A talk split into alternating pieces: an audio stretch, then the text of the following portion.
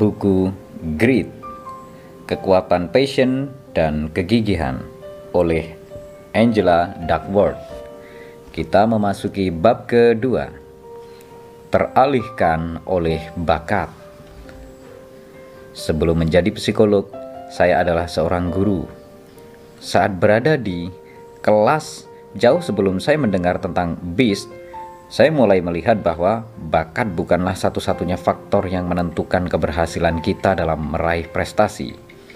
Saya berusia 27 tahun ketika mulai mengajar secara penuh waktu. Sebelum-sebelumnya, saya mengundurkan diri dari McKinsey, sebuah perusahaan konsultan manajemen global yang menempati beberapa lantai di gedung pencakar langit berkaca biru di tengah New York. Rekan-rekan saya agak bingung dengan keputusan saya Mengapa meninggalkan perusahaan yang didambakan sebagian besar rekan saya, satu perusahaan yang dianggap sebagai salah satu yang paling cerdas dan berpengaruh? Para kenalan saya berasumsi saya menukar pekerjaan 80 jam per minggu dengan pekerjaan yang lebih santai. Tapi tentunya, siapa pun yang pernah menjadi guru tahu bahwa tidak ada pekerjaan yang lebih sulit di dunia. Jadi, mengapa pergi? Dalam hal tertentu, pekerjaan di bidang konsultasilah yang merupakan perubahan haluan bagi saya, bukan pekerjaan mengajar. Sepanjang kuliah, saya mengajar dan menjadi mentor bagi anak-anak di sekolah negeri. Setelah lulus, saya memulai program pembelajaran akademis gratis dan menjalankannya selama dua tahun. Lalu saya melanjutkan kuliah di Oxford dan menyelesaikan kuliah di bidang ilmu saraf. Peneliti meneliti mekanisme saraf dari disleksia. Jadi ketika kembali mengajar, saya merasa kembali ke jalur saya. Meskipun demikian, perubahannya terbilang mendadak. Dalam satu minggu, gaji saya berubah dari yang benar saja, saya dibayar sebanyak ini, menjadi wah, bagaimana mungkin seorang guru memenuhi kebutuhannya Makan malam saya saat itu adalah sandwich yang dimakan buru-buru sambil memberi nilai untuk tulisan para siswa, bukan lagi sushi yang dipesan dan dibayar oleh klien. Saya pergi ke tempat kerja dengan kereta api bawah tanah yang sama, tapi tidak turun dari kereta hingga melewati pusat kota. Turun enam halte lebih jauh di selatan, di bagian timur, Lower East Side. Alih-alih memakai sepatu bagus, mutiara dan jas setelan rapi, saya mengenakan sepatu sederhana yang cocok untuk bisa berdiri lama dan memakai baju yang bila kotor terkena kapur tidak akan menjadi masalah bagi saya. Siswa saya berusia 12 dan 13 tahun. Sebagian besar dari mereka tinggal di proyek perumahan yang terletak antara jalan A dan D. Ini sebelum kafe populer bermunculan di setiap sudut lingkungan tempat tinggal. Pada musim gugur ketika saya mulai mengajar di sana, Sekolah kami dijadikan tempat pengambilan gambar film tentang sebuah sekolah yang kacau di lingkungan tempat tinggal suram di kota. Tugas saya adalah membantu siswa saya belajar matematika untuk kelas 7. Pecahan dan desimal, serta dasar-dasar aljabar dan geometri. Pada minggu pertama saja sudah terlihat jelas bahwa beberapa siswa saya lebih mudah mengerti konsep matematika daripada teman sekelas mereka yang lain. Mengajar siswa yang paling berbakat di kelas merupakan kebahagiaan. Mereka secara harfiah cepat belajar. Tanpa banyak dorongan, mereka mampu melihat pola dasar dalam serangkaian masalah matematika yang sulit dipahami siswa dengan kemampuan kurang. Mereka melihat saya memecahkan soal di papan tulis dan berkata, "Saya paham." Lalu mengerjakan soal berikutnya sendiri. Namun, pada akhir periode pemberian nilai, saya terkejut mendapati bahwa beberapa siswa pintar ini tidak mendapatkan nilai sebaik yang saya harapkan. Beberapa mengerjakannya dengan baik, tentunya. Namun, banyak siswa yang paling berbakat memperoleh nilai tidak memuaskan, bahkan lebih buruk. Sebaliknya, beberapa siswa yang awalnya mengalami kesulitan justru berprestasi lebih baik daripada perkiraan saya. Para siswa yang berprestasi terlalu tinggi ini datang ke sekolah setiap hari dengan segala hal yang mereka butuhkan Alih-alih bermain-main dan menengok ke luar jendela, mereka mencatat dan mengajukan pertanyaan. Ketika tidak memperoleh sesuatu pada kali pertama, mereka mencoba lagi dan lagi. Terkadang meminta bantuan ekstra saat jam makan siang atau setelah pelajaran ekstra kulikuler. Kerja keras mereka terlihat pada nilai mereka. Tampaknya, bakat alami tidak menjamin prestasi baik. Bakat untuk matematika berbeda dengan meraih prestasi tinggi di kelas matematika. Ini mengejutkan. Bagaimanapun, kearifan konvensional mengatakan bahwa matematika adalah pelajaran ketika siswa berbakat diharapkan memperoleh nilai unggulan, mengungguli siswa yang tidak berbakat matematika. Sejujurnya, saya memulai tahun pelajaran dengan asumsi ini.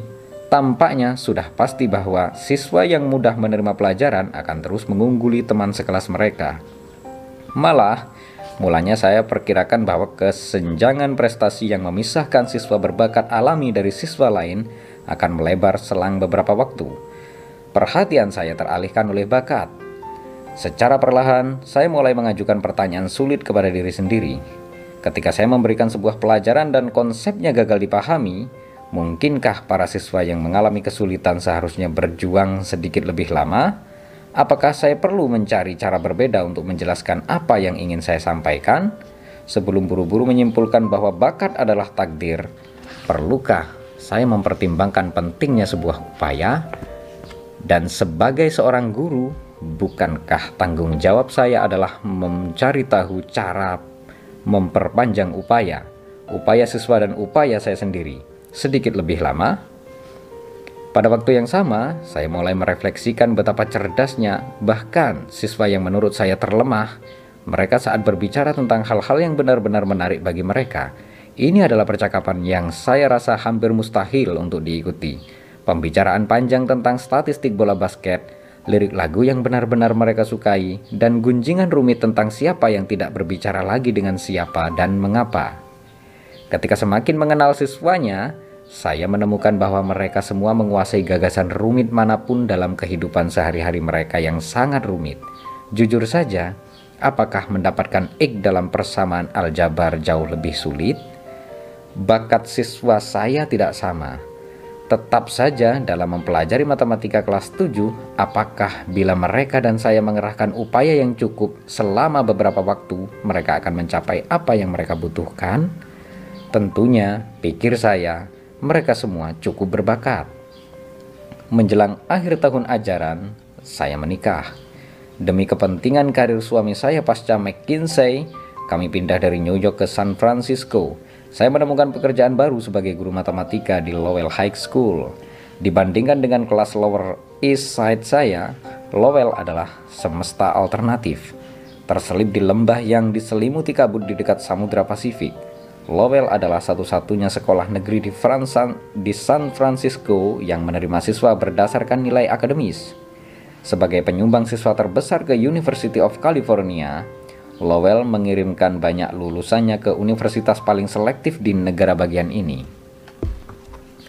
Bila Anda seperti saya, dibesarkan di pesisir timur, Anda bisa memandang Lowell sebagai Stuyvesant dari San Francisco Perumpamaan seperti ini bisa mengingatkan kita tentang anak-anak yang luar biasa cerdas yang jauh lebih pintar daripada mereka yang tidak mendapat skor dan nilai tinggi untuk diterima. Yang saya temukan adalah bahwa siswa Lowell lebih unggul karena etika belajar mereka daripada kecerdasan mereka. Saya pernah bertanya kepada siswa di kelas tentang berapa lama mereka belajar. Jawaban umumnya berjam-jam, bukan dalam seminggu, tapi dalam satu hari. Tetap saja, seperti sekolah mana pun, ada variasi besar menyangkut sekeras apa siswa bekerja dan seberapa baik prestasi mereka. Persis seperti yang saya temukan di New York, beberapa siswa yang saya perkirakan unggul karena mengerjakan matematika dengan mudah berprestasi lebih buruk daripada teman sekelas mereka. Sebaliknya, beberapa siswa yang bekerja paling keras secara konsisten meraih prestasi tertinggi dalam ujian dan ulangan. Salah satu pekerjaan keras ini adalah David Luong. David adalah siswa tahun pertama di kelas aljabar saya. Ada dua jenis kelas aljabar di Lowell. Kelas akselerasi yang menuju ke penempatan kalkulus lanjutan dan kelas reguler yang saya ajar. Para siswa kelas saya tidak meraih skor yang cukup tinggi pada ujian penempatan matematika Lowell, sehingga tidak masuk ke kelas akselerasi. Dev, mulanya David tidak menonjol, ia pendiam dan duduk di bagian belakang. Ia jarang mengacungkan tangan dan jarang maju untuk memecahkan soal. Namun, Saya segera menyadari bahwa setiap kali saya memberi nilai untuk tugas kelas, David mengerjakan tugasnya dengan sempurna. Ia mengerjakan tes dan ulangan yang saya berikan dengan sangat baik. Ketika saya menilai salah satu jawabannya salah, itu lebih sering merupakan kesalahan saya, bukan dia. Dan wah, dia haus ilmu. Di kelas, perhatiannya penuh. Usai kelas, ia akan tinggal dan meminta dengan sopan tugas yang lebih sulit. Saya mulai bertanya-tanya mengapa anak ini berada di kelas saya. Begitu saya paham bahwa kelas ini bukan untuknya, saya membawa David ke ruang kantor kepala departemen. Saya tidak perlu waktu banyak untuk menjelaskan apa yang terjadi. Untungnya, sang kepala departemen adalah guru bijak dan baik yang lebih menghargai anak-anak daripada aturan birokrasi. Ia langsung menyiapkan dokumen untuk memindahkan David ke kelas akselerasi. Kehilangan saya menjadi keuntungan guru berikutnya Tentunya ada pasang surut dan David tidak selalu mendapat nilai A untuk matematika. Setelah saya meninggalkan kelas ibu dan pindah ke kelas lanjutan, saya agak tertinggal. Ujar David kepada saya. Dan setahun kemudian matematika, tepatnya geometri, tetap sulit. Saya tidak mendapat A. Saya mendapat B. Di kelas berikutnya, ia mendapat nilai D pada tes matematikanya yang pertama. Bagaimana kau mengatasinya? Tanya saya. Saya merasa kecewa tapi saya tidak larut dalam perasaan saya. Saya tahu itu sudah lewat. Saya tahu harus berfokus pada hal yang harus saya lakukan selanjutnya. Jadi saya mendatangi guru saya dan meminta bantuan. Pada dasarnya, saya mencoba mencari tahu kesalahan apa yang saya lakukan, apa yang perlu saya lakukan secara berbeda. Saat tingkat akhir, David mengambil pelajaran kalkulus Lowell yang lebih sulit. Pada musim semi itu, ia mendapat nilai sempurna dalam ujian penempatan lanjutan. Setelah Lowell, David kuliah di Swarthmore College, lulus dengan dua gelar di jurusan teknik dan ekonomi. Saya duduk bersama orang tuanya di acara wisudanya, mengenang sang siswa pendiam yang duduk di bagian belakang, yang akhirnya membuktikan bahwa tes bakat tidak selalu tepat dalam memprediksi prestasi. Dua tahun lalu, David memperoleh gelar PhD di bidang teknik mesin dari UCLA Desertasinya mengenai algoritma kinerja optimal untuk proses termodinamika pada mesin truk. Dalam bahasa awam, David menggunakan matematika untuk membantu menjadikan mesin lebih efisien. Saat ini, ia ahli mesin di Aerospace Corporation. Anak laki-laki yang dulunya dianggap tidak siap untuk kelas matematika yang lebih sulit dan lebih cepat, kini adalah seorang ilmuwan roket. Selama beberapa tahun selanjutnya, saya mengajar saya semakin kurang yakin bahwa bakat adalah takdir dan semakin tertarik pada keuntungan yang dihasilkan oleh upaya. Karena bertekad untuk memahami kedalaman materi ini, saya akhirnya meninggalkan dunia mengajar untuk menjadi seorang psikolog. Ketika mengikuti kuliah pasca sarjana, saya mendapati bahwa psikolog sudah lama bertanya-tanya mengapa beberapa orang bisa sukses sementara yang lain gagal. Di antara psikolog pertama yang bertanya-tanya tentang hal ini adalah Francis Galton, yang berdebat tentang topik ini dengan saudaranya Charles Darwin. Konon, Galton adalah seorang anak prodigi. Pada usia 4 tahun, ia sudah bisa membaca dan menulis. Pada usia 6 tahun, ia sudah bisa bahasa Latin dan memecahkan soal membagi serta mampu melantunkan kutipan dari Shakespeare di luar kepala. Ia cepat belajar. Pada 1869, Galton menerbitkan penelitian ilmiah pertamanya tentang sumber prestasi tinggi setelah mengumpulkan daftar tokoh terkenal di bidang ilmu pengetahuan, atletik, musik, puisi, dan hukum. Ia mengumpulkan semua informasi yang ada. Orang-orang dengan kemampuan luar biasa, menurut Galton, menakjubkan karena tiga hal. Mereka menunjukkan kemampuan luar biasa yang berpadu dengan semangat, istimewa, dan kapasitas untuk bekerja keras. Setelah membaca 50 halaman pertama buku Galton, Darwin menulis surat kepada saudaranya itu, mengungkapkan keheranannya bahwa bakat ada dalam daftar singkat kualitas penting. Saya mempunyai pendapat berbeda, tulis Darwin. Karena selama ini saya kukuh berpendapat bahwa, kecuali orang-orang bodoh, kecerdasan orang tidak terlalu berbeda. Yang berbeda adalah semangat dan kerja kerasnya, dan saya tetap berpikir ini adalah perbedaan yang sangat penting. Tentunya, Darwin sendiri adalah jenis orang berprestasi tinggi yang berusaha dipahami oleh Galton.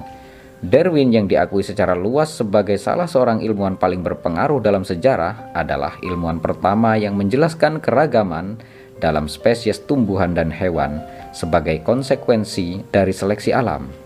Terkait dengan itu, Darwin adalah seorang pengamat cerdik yang tidak hanya mengamati flora dan fauna, tapi juga manusia. Dalam satu pengertian, panggilan hidupnya adalah mengamati perbedaan tipis yang akhirnya berujung pada kelangsungan hidup. Jadi, ada baiknya kita mempertimbangkan pendapat Darwin tentang faktor penentu prestasi, yaitu keyakinan bahwa semangat dan kerja keras pada akhirnya lebih penting daripada kemampuan intelektual.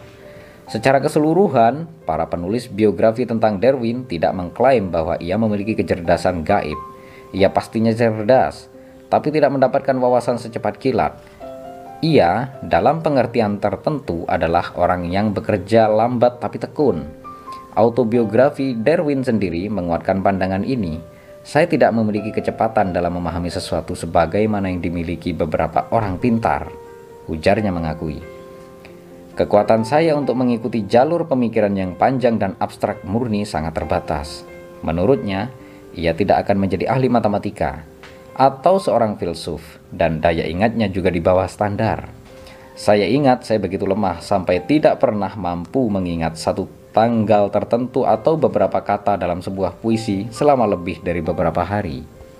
Mungkin Darwin terlalu rendah hati, namun ia tidak sungkan memuji kekuatan kemampuan pengamatannya dan ketekunannya yang ia terapkan untuk memahami hukum alam.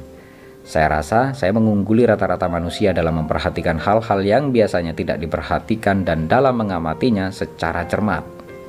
Ketekunan saya hampir sama hebatnya dengan pengamatan dan pengumpulan fakta.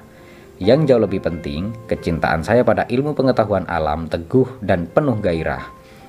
Seorang penulis biografi menggambarkan Darwin sebagai seseorang yang akan terus memikirkan pertanyaan yang sama jauh setelah orang lain beralih ke masalah lain yang lebih mudah. Respon normal terhadap kebingungan tentang sesuatu adalah mengatakan, "Saya akan memikirkannya nanti." lalu melupakannya. Dengan Darwin, kita merasa bahwa ia dengan sengaja tidak melibatkan diri dengan jenis lupa yang setengah disengaja ini. Ia menyimpan sebuah pertanyaan di benaknya yang siap ia ambil bila memperoleh data tertentu. 40 tahun kemudian, di belahan Atlantik yang satu lagi, seorang psikolog Harvard bernama William James berusaha menjawab pertanyaan tentang perbeda berbedanya orang dalam mengejar cita-cita mereka. Menjelang akhir karirnya yang panjang dan istimewa, James menulis esai tentang topik tersebut untuk Science, yang dulu dan sekarang merupakan jurnal akademis utama. Tidak saja untuk psikologi, tapi juga untuk semua ilmu pengetahuan alam dan sosial. Judulnya The Energies of Man merefleksikan prestasi serta kegagalan teman dan rekan dekatnya dan bagaimana kualitas dari upayanya sendiri bergantung pada apakah ia mengalami hari baik atau buruk. James mengamati. Dibandingkan dengan kita harus menjadi seperti apa, kita hanya separuh terjaga. Apa kita melemah, semangat kita terhambat, kita hanya memanfaatkan bagian kecil dari sumber daya mental dan fisik kita. Ada kesenjangan, ujar James antara potensi dan aktualisasinya. Tanpa menyangkal bahwa bakat kita bervariasi, seseorang mungkin lebih berbakat di bidang musik daripada atletik. James menegaskan bahwa manusia biasanya hidup jauh melampaui keterbatasannya. Ia memiliki berbagai macam kekuatan yang biasanya gagal ia gunakan. Ia menggunakan energi di bawah kemampuan maksimalnya, dan ia berperilaku di bawah kemampuan optimalnya. Tentunya ada batas. Ujar James mengakui, Pohon tidak tumbuh hingga ke langit. Namun batas luar ini ketika kita akhirnya akan berhenti menjadi semakin baik adalah hal yang tidak relevan lagi sebagian besar dari kita. Fakta sederhananya adalah bahwa manusia di seluruh dunia memiliki sumber daya berlimpah yang hanya digunakan oleh individu istimewa. Kata-kata ini yang ditulis pada 1907 adalah hal yang semakin berlaku pada hari ini. Jadi mengapa kita memberi penekanan pada bakat dan mengapa kita terpaku pada keterbatasan ekstrim mengenai apa yang mungkin kita lakukan bila kenyataannya sebagian besar dari kita berada pada awal perjalanan kita yang sangat jauh dari batas luar itu? Dan mengapa kita beranggapan bahwa bakat kitalah bukan upaya kita yang akan menentukan di mana kita akan berada dalam jangka sangat panjang? Selama bertahun-tahun, beberapa survei nasional bertanya, mana yang lebih penting untuk kesuksesan, bakat atau upaya? Orang Amerika kemungkinan besar akan lebih memilih upaya.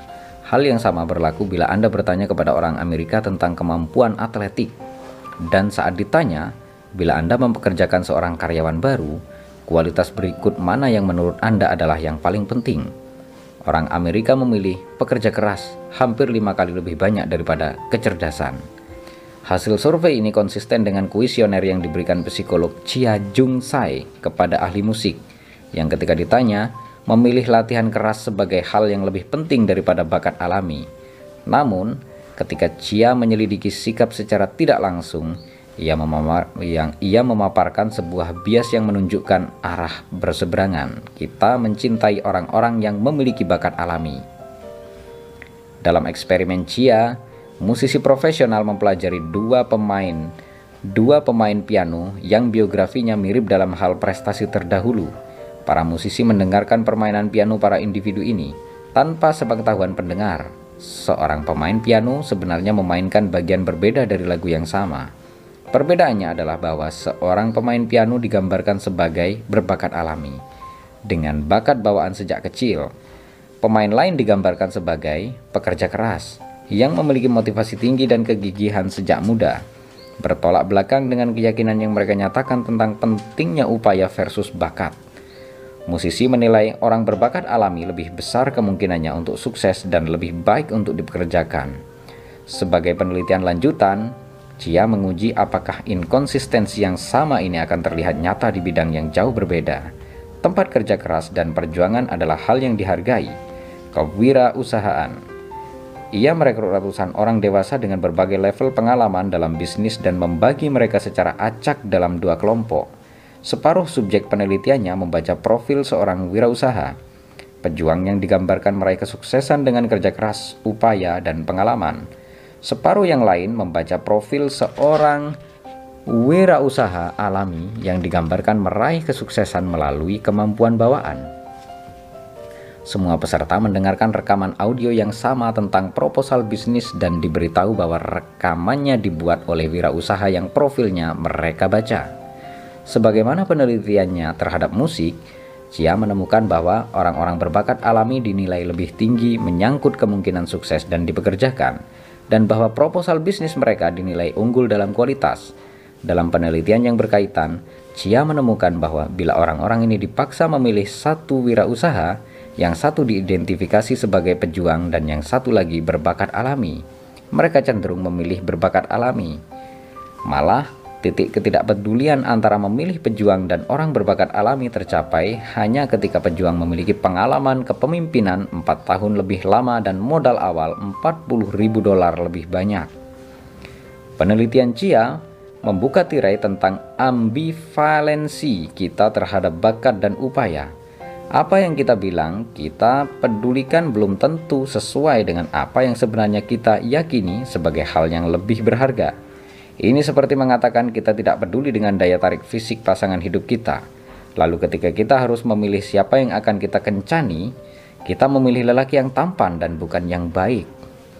Bias kealamian adalah prasangka terselubung terhadap orang-orang yang berprestasi karena kerja keras mereka dan preferensi terselubung pada orang-orang yang kita pikir mencapai posisi mereka dalam hidup karena bakat alami. Kita mungkin tidak mengakui pada orang lain bias kita pada orang-orang yang berbakat alami. Kita mungkin bahkan tidak mengakuinya kepada diri kita sendiri. Namun, bias ini terlihat nyata dalam pilihan yang kita buat. Kehidupan Cia sendiri adalah contoh menarik tentang fenomena bakat alami versus perjuangan. Menduduki jabatan sebagai seorang profesor di University College London, ia menerbitkan karya ilmiah di jurnal akademi paling prestisius. Saat masih kecil, ia mengikuti beberapa kelas di Juilliard. Di Juilliard, yang program prakuliahnya mengundang siswa yang menunjukkan bakat, potensi, dan prestasi untuk menekuni karir di musik, guna merasakan suasana ketika bakat artistik dan keterampilan teknis dapat berkembang. Chia memiliki beberapa gelar dari Harvard, Gelar pertamanya adalah sarjana psikologi. Ia lulus magna cum laude dengan penghargaan tertinggi. Ia juga memiliki dua gelar master, satu untuk sejarah sains dan satu lagi psikologi sosial. Dan terakhir, saat menyelesaikan PhD untuk perilaku organisasi dan psikologi di Harvard, ia juga mendapatkan PhD di bidang musik. Terkesan? Bila tidak, Perkenankan saya menambahkan bahwa Chia juga memiliki gelar dari Peabody Conservatory untuk pertunjukan piano dan pedagogi yang ia pernah tampil di Carnegie Hall, selain di Lincoln Center, Kennedy Center, dan dalam pertunjukan di istana untuk memperingati kepresidenan Uni Eropa. Bila saja melihat kredensialnya, Anda mungkin akan langsung menyimpulkan bahwa Chia terlahir lebih berbakat daripada siapa pun yang Anda kenal. Ya Tuhan, betapa luar biasa berbakatnya wanita ini. Dan bila penelitian Cia benar, penjelasan ini akan membuat pencapaiannya tampak lebih berkilau, lebih misterius, dan lebih memesona daripada pernyataan alternatif. Ya Tuhan, betapa berdedikasinya wanita pekerja keras ini. Lalu apa yang akan terjadi? Ada sangat banyak penelitian tentang apa yang terjadi bila kita percaya bahwa seorang siswa sangat berbakat, kita akan memberikan banyak perhatian ekstra padanya, dan harapan kita padanya menjadi semakin tinggi. Kita mengharapkan dia berprestasi luar biasa, dan harapan itu menjadi ramalan yang dipenuhi sendiri. Saya pernah bertanya kepada Cia, pendapatnya tentang prestasinya dalam musik. Ya, saya rasa saya mungkin berbakat, ujar Cia. Namun saya rasa lebih dari itu, saya sangat mencintai musik sehingga saya berlatih 4 hingga 6 jam sehari sepanjang masa kanak-kanak saya. Dan di perguruan tinggi, meskipun harus menjalani jadwal kelas dan kegiatan yang padat, ia menyisihkan waktu untuk berlatih piano dengan durasi yang hampir sama. Jadi, betul ia berbakat, tapi ia juga pejuang. Saya bertanya-tanya mengapa Cia banyak berlatih. Apakah ia dipaksa? Apakah ia punya pilihan dalam hal ini? Oh, tidak. Itu keinginan saya. Itulah yang saya inginkan. Saya ingin menjadi semakin mahir. Ketika berlatih piano, saya membayangkan diri saya di panggung di depan banyak penonton. Saya membayangkan mereka bertepuk tangan. Saat saya meninggalkan McKinsey untuk mengajar, tiga mitra McKinsey menerbitkan sebuah laporan berjudul The War of Talent. Laporan ini dibaca secara luas dan akhirnya menjadi buku laris. Argumentasi dasarnya adalah bahwa perusahaan dalam ekonomi modern bangkit dan jatuh bergantung pada kemampuan mereka untuk menarik dan mempertahankan pemain A. Apa yang kita maksud dengan bakat? Tanya penulis McKinsey di halaman awal buku itu. Menjawab pertanyaan mereka sendiri, dalam pengertian yang paling umum, bakat adalah jumlah kemampuan seseorang. Bakat intrinsik keterampilan, pengetahuan, pengalaman, kecerdasan, penilaian, sikap, karakter, dan upaya orang tersebut. Ini juga mencakup kemampuannya untuk belajar dan tumbuh. Di daftar yang panjang dan mengungkapkan perjuangan yang kita lakukan ketika mencoba mendefinisikan bakat secara tepat, namun saya tidak terkejut bahwa bakat intrinsik ada pada urutan pertama. Ketika majalah Fortune memuat McKinsey pada sampul depannya, Artikel utamanya menyebutkan, ketika berhadapan dengan seorang mitra muda McKinsey, seseorang mendapatkan kesan tersendiri bahwa bila terus-menerus diberi satu atau dua koktail, ia mungkin akan bersandar pada meja dan mengusulkan sesuatu yang janggal, misalnya membandingkan skor SAT. Menurut pengamatan wartawan itu, hampir mustahil menaksir terlalu tinggi nilai-nilai yang dianut dalam kultur McKinsey menyangkut kemampuan analitis, atau sebagaimana yang dikatakan para pemerhatinya, keharusan untuk cerdas. McKinsey terkenal sebagai perusahaan yang merekrut dan menghargai pria dan wanita cerdas, beberapa di antaranya dengan gelar MBA dari perguruan tinggi seperti Harvard dan Stanford, yang dan yang lain seperti saya yang memiliki beberapa kredensial lain yang menyiratkan bahwa kami memiliki otak yang sangat besar. Wawancara saya dengan McKinsey berlangsung sebagaimana saya perkirakan. Yang serangkaian tes asah otak yang dirancang untuk menguji kemampuan analitis saya. Seorang pewawancara mempersilahkan saya duduk dan memperkenalkan diri lalu bertanya, berapa banyak bola tenis yang dibuat di Amerika Serikat per tahun? Saya rasa ada dua cara untuk menjawab pertanyaan itu, respon saya.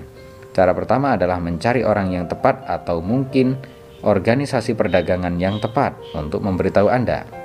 Pewawancara mengangguk, tetapi ia memberi saya tatapan yang mengatakan bahwa ia menginginkan jawaban yang satu lagi. Atau Anda bisa mengambil beberapa asumsi dasar dan melakukan beberapa perkalian untuk mencari tahu jawabannya. Pewawancara itu tersenyum lebar. Jadi saya memberinya apa yang ia inginkan. Baiklah, Anggaplah ada sekitar 250 juta orang di Amerika Serikat. Taruhlah pemain tenis yang paling efektif berusia antara 10 sampai 30 tahun. Ini kira-kira seperempat dari jumlah populasi. Saya kira ini berarti sekitar 60 juta pemain tenis potensial. Sekarang pewawancara saya benar-benar bersemangat. Saya melanjutkan permainan logika ini mengalihkan dan membagi dengan angka sesuai perkiraan buta saya tentang berapa banyak orang yang sebenarnya bermain tenis, seberapa sering rata-rata mereka bermain, seberapa banyak bola yang mereka gunakan dalam sebuah permainan, dan seberapa sering mereka harus menggantikan bola yang rusak atau hilang. Saya mendapatkan beberapa angka yang mungkin sangat meleset karena pada setiap langkah saya membuat asumsi buta lain yang pada tingkat tertentu tidak benar Akhirnya saya berkata, matematika di sini tidak terlalu sulit untuk saya. Saya mengajar seorang anak perempuan yang sedang berlatih menghitung pecahan ini, dan kami melakukan banyak matematika mental bersama. Namun, bila Anda ingin tahu apa yang benar-benar akan saya lakukan bila saya perlu mengetahui jawaban dari pertanyaan itu, saya akan mengatakan kepada Anda, saya akan menelpon seseorang yang tahu jawabannya. Ia tersenyum makin lebar dan memastikan bahwa ia sudah mengetahui semua hal yang perlu ia ketahui dari interaksi kami dan juga dari lamaran saya, termasuk skor SAT saya yang sangat diandalkan oleh McKinsey dalam melakukan seleksi awal mereka untuk menerima kandidat. Dengan kata lain, bila nasihat untuk Amerika adalah menciptakan kultur yang lebih menghargai bakat di atas segalanya, McKinsey mempraktekkan apa yang ia khotbahkan. Begitu menerima tawaran untuk bergabung di cabang New York, saya diberitahu bahwa bulan pertama akan saya habiskan di hotel mewah di Clearwater, Florida. Di sana saya bergabung dengan sekitar tiga lusin karyawan baru yang, seperti saya, tidak terlatih untuk bisnis. Sebaliknya, masing-masing kami mendapatkan tanda kehormatan akademis lain. Saya duduk di sebelah seseorang yang memiliki gelar PhD untuk fisika. Contohnya, di sebelah saya yang lain duduk seorang ahli bedah dan di belakang saya ada dua orang pengacara. Tidak ada di antara kami yang tahu banyak tentang manajemen secara umum atau tentang industri mana pun secara khusus. Namun sebentar lagi, hal ini akan berubah. Dalam satu bulan, kami akan menyelesaikan kursus kilat bernama Mini MBA. Karena kami semua dinilai sebagai pelajar yang super cepat, tidak disangsikan bahwa kami akan berhasil menguasai informasi yang berlimpah dalam waktu sangat singkat dilengkapi dengan pengetahuan sekedarnya tentang istilah arus kas, perbedaan antara pendapatan dan laba, serta beberapa fakta dasar tentang apa yang sekarang saya ketahui bernama sektor swasta, kami dikirim ke kantor masing-masing di seluruh dunia. Tempat kami bergabung dengan tim konsultan yang lain dan ditugaskan untuk menangani perusahaan klien guna memecahkan masalah apa pun yang mereka serahkan kepada kami. Saya segera memahami bahwa proporsi bisnis dasar McKinsey sangat gamblang. Untuk sejumlah besar uang per bulan, sebuah perusahaan dapat menyewa tim dari McKinsey untuk memecahkan masalah yang terlalu sulit untuk dipecahkan oleh karyawan mereka. Pada akhir pertunangan, istilah yang digunakan perusahaan kami harus membuat laporan yang jauh lebih berwawasan daripada laporan apa pun yang sudah dibuat oleh klien. Terpikir oleh saya, saat menyusun salindra yang merangkum rekomendasi yang tegas dan lengkap untuk konglomerat produk medis bernilai miliaran dolar, bahwa saya sebenarnya eh, sama sekali tidak tahu apa yang saya bicarakan. Ada beberapa konsultan senior dalam tim yang mungkin lebih tahu lebih banyak. Tapi ada juga konsultan lebih junior yang karena baru lulus kuliah pasti tidak banyak tahu. Lalu mengapa mereka menyewa kami dengan biaya yang luar biasa tinggi? Salah satunya adalah karena kami memiliki keunggulan sebagai pihak yang luar, sebagai pihak luar yang tidak terpengaruh oleh politik dalam perusahaan. Kami juga memiliki metode untuk memecahkan masalah bisnis yang bersifat hipotesis dan berdasarkan data. Mungkin ada banyak alasan tepat mengapa para CEO mendatangkan McKinsey. Beberapa di antaranya saya pikir adalah bahwa kami dianggap lebih tajam daripada orang-orang yang dipekerjakan oleh klien kami. Menyewa McKinsey berarti menyewa yang terbaik dan paling cerdas. Seolah-olah menjadi yang paling cerdas juga membuat kami menjadi yang terbaik. Menurut The War of Talent, perusahaan-perusahaan unggulan adalah perusahaan-perusahaan yang secara agresif mempromosikan karyawan paling berbakat dan secara agresif pula menyisihkan karyawan yang paling tidak berbakat. Di perusahaan seperti ini, Perbedaan gaji yang besar tidak saja dibenarkan tapi juga didambakan. Mengapa? Karena lingkungan yang kompetitif, tempat pemenang mendapatkan semuanya akan mendorong karyawan yang paling berbakat untuk bertahan di perusahaan dan karyawan yang kurang berbakat untuk mencari pekerjaan lain. Duff McDonald, wartawan yang melakukan penelitian paling mendalam terhadap McKinsey hingga saat ini mengemukakan bahwa falsafah bisnis yang satu ini lebih tepat diberi judul The War on Common Sense atau peperangan akal sehat. McDonald mengungkapkan bahwa perusahaan-perusahaan yang disoroti dalam laporan awal McKinsey sebagai contoh baik dari strategi yang disarankan McKinsey ternyata tidak berkinerja terlalu baik setelah laporan tersebut diterbitkan. Malcolm Gladwell, seorang wartawan, juga mengkritik The War for Talent. Enron ungkapnya, adalah contoh sempurna dari pendekatan pola pikir bakat terhadap manajemen yang dianjurkan oleh McKinsey. Sebagaimana kita semua ketahui, kisah Enron tidak berakhir dengan menyenangkan. Enron yang pernah menjadi perusahaan perdagangan energi terbesar di dunia terpilih sebagai perusahaan Amerika paling inovatif oleh majalah Fortune selama enam tahun berturut-turut. Namun pada akhir 2001, ketika perusahaan ini menyatakan diri bangkrut, menjadi kelas menjadi jelas bahwa laba perusahaan yang luar biasa ini disebabkan oleh praktik penipuan akunting yang masif dan sistematis. Ketika Enron ambruk, ribuan karyawannya yang tidak terlibat sama sekali dalam pelanggaran ini kehilangan pekerjaan, asuransi kesehatan, dan tabungan pensiun mereka. Saat itu, ini adalah peristiwa kebangkrutan perusahaan terbesar dalam sejarah Amerika Serikat. Anda tidak bisa menyalahkan bencana Enron ini pada kelebihan poin IQ anda juga tidak bisa menyalahkan pada ketabahan yang terbatas. Namun Gladwell menegaskan secara meyakinkan bahwa tuntutan terhadap karyawan Enron untuk membuktikan bahwa mereka lebih cerdas daripada orang lain secara tak sengaja menimbulkan budaya narsistik yang membuat banyak karyawan menjadi sombong dan selalu pamer yang disebabkan oleh perasaan tidak aman yang mendalam. Ini adalah budaya yang mendorong kinerja jangka pendek tapi mencegah pembelajaran dan pertumbuhan jangka panjang. Poin yang sama terbersih dalam dokumenter yang diterbitkan usai peristiwa Enron dengan judul yang cukup tepat, The Smartest Guys in the Room. Selama masa kejayaan Enron, yang menjadi CEO perusahaan adalah Jeff Skilling, seorang mantan konsultan McKinsey yang sangat percaya diri dan brilian. Skilling mengembangkan sistem peninjauan kinerja untuk Enron yang mencakup penetapan peringkat tahunan bagi karyawan dan secara semena-mena memecat karyawan yang menduduki peringkat 15% terbawah. Dengan kata lain, seberapa baik pun level kinerja keseluruhan Anda, bila Anda lemah dibandingkan dengan orang lain, Anda akan dipecat. Di Enron, praktek ini dikenal sebagai rank and yang atau diurutkan dan diberhentikan. Skyling menganggap hal ini sebagai salah satu strategi terpenting yang dimiliki perusahaan. Namun akhirnya hal ini mungkin berkontribusi pada lingkungan kerja yang memberi penghargaan pada tipu daya dan integritas yang tak dianjurkan. Apakah bakat adalah hal yang buruk? Apakah kita semua memiliki bakat yang setara? Tidak dan tidak.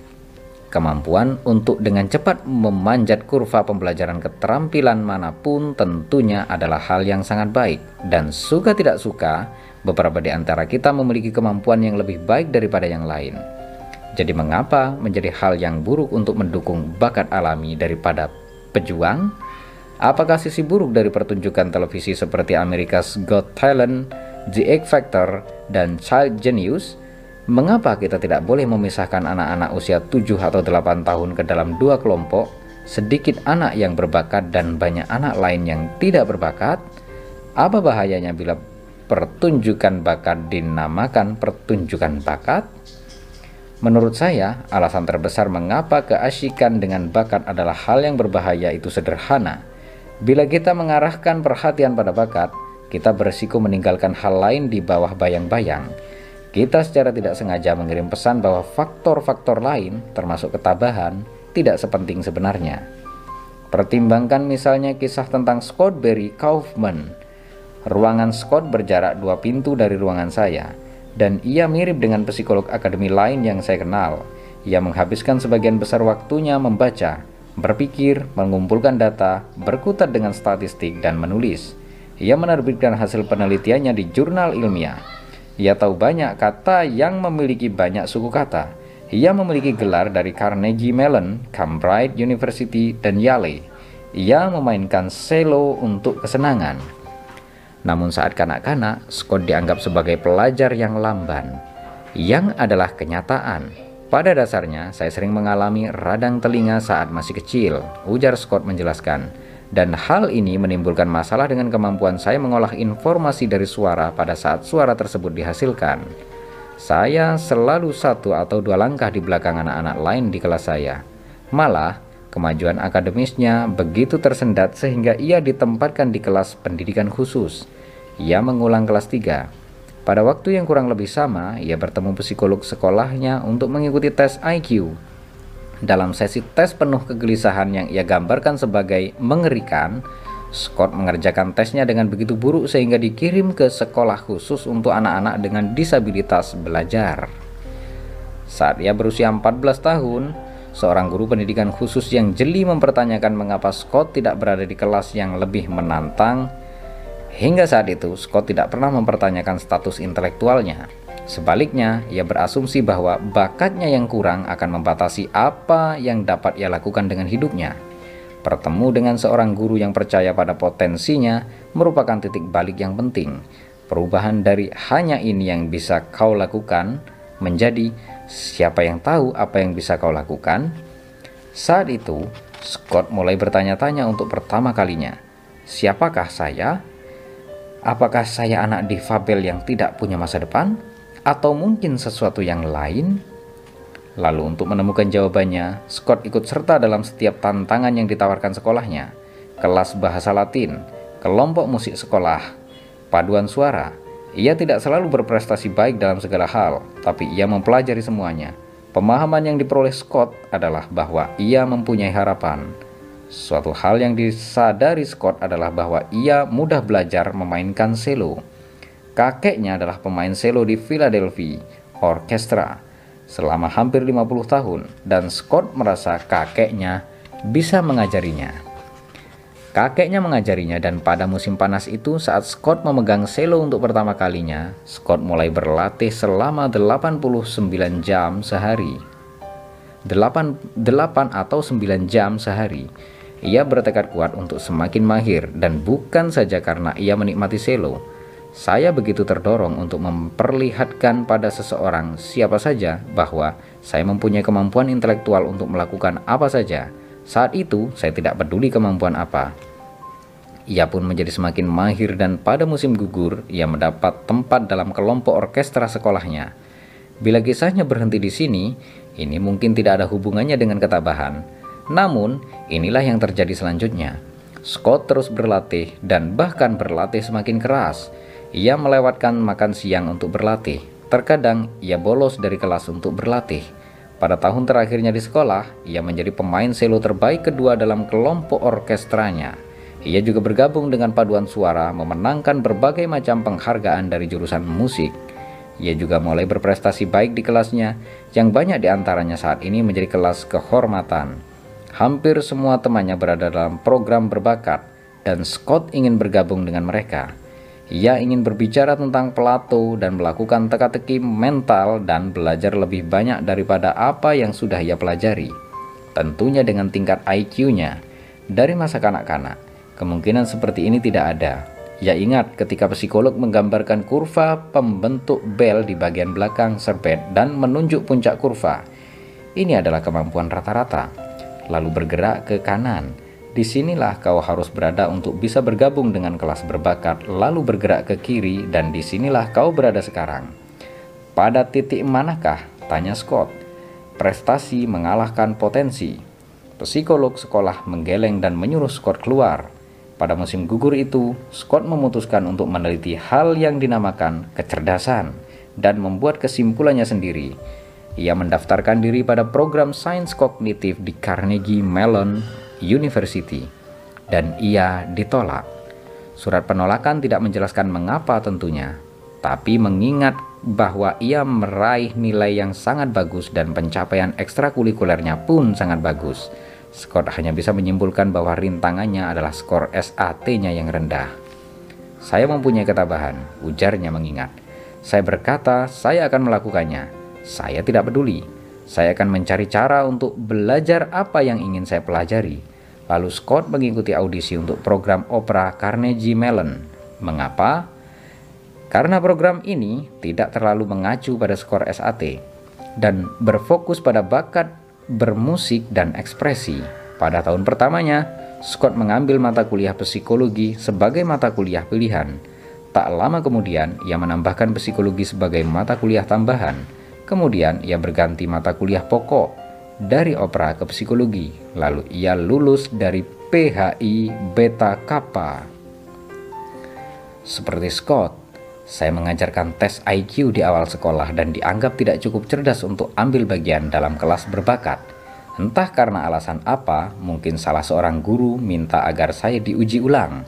Saya dievaluasi kembali setahun kemudian dan saya diterima di kelas itu. Boleh dibilang, bakat saya berada di ambang batas. Satu cara untuk menafsirkan kisah ini adalah bahwa bakat merupakan hal yang bagus, tetapi tes bakat adalah hal yang buruk. Tentunya ada saja yang berargumentasi bahwa tes bakat dan tes apa pun yang diteliti psikolog termasuk tes ketabahan sangatlah tidak sempurna. Namun, kesimpulan lainnya adalah bahwa fokus pada bakat mengalihkan perhatian kita dari sesuatu yang setidaknya sama pentingnya yaitu upaya. Di bab berikut, saya berargumentasi bahwa sepenting apa pun bakat, upaya bernilai dua kali lebih penting Terima kasih dan bersambung ke bab 3.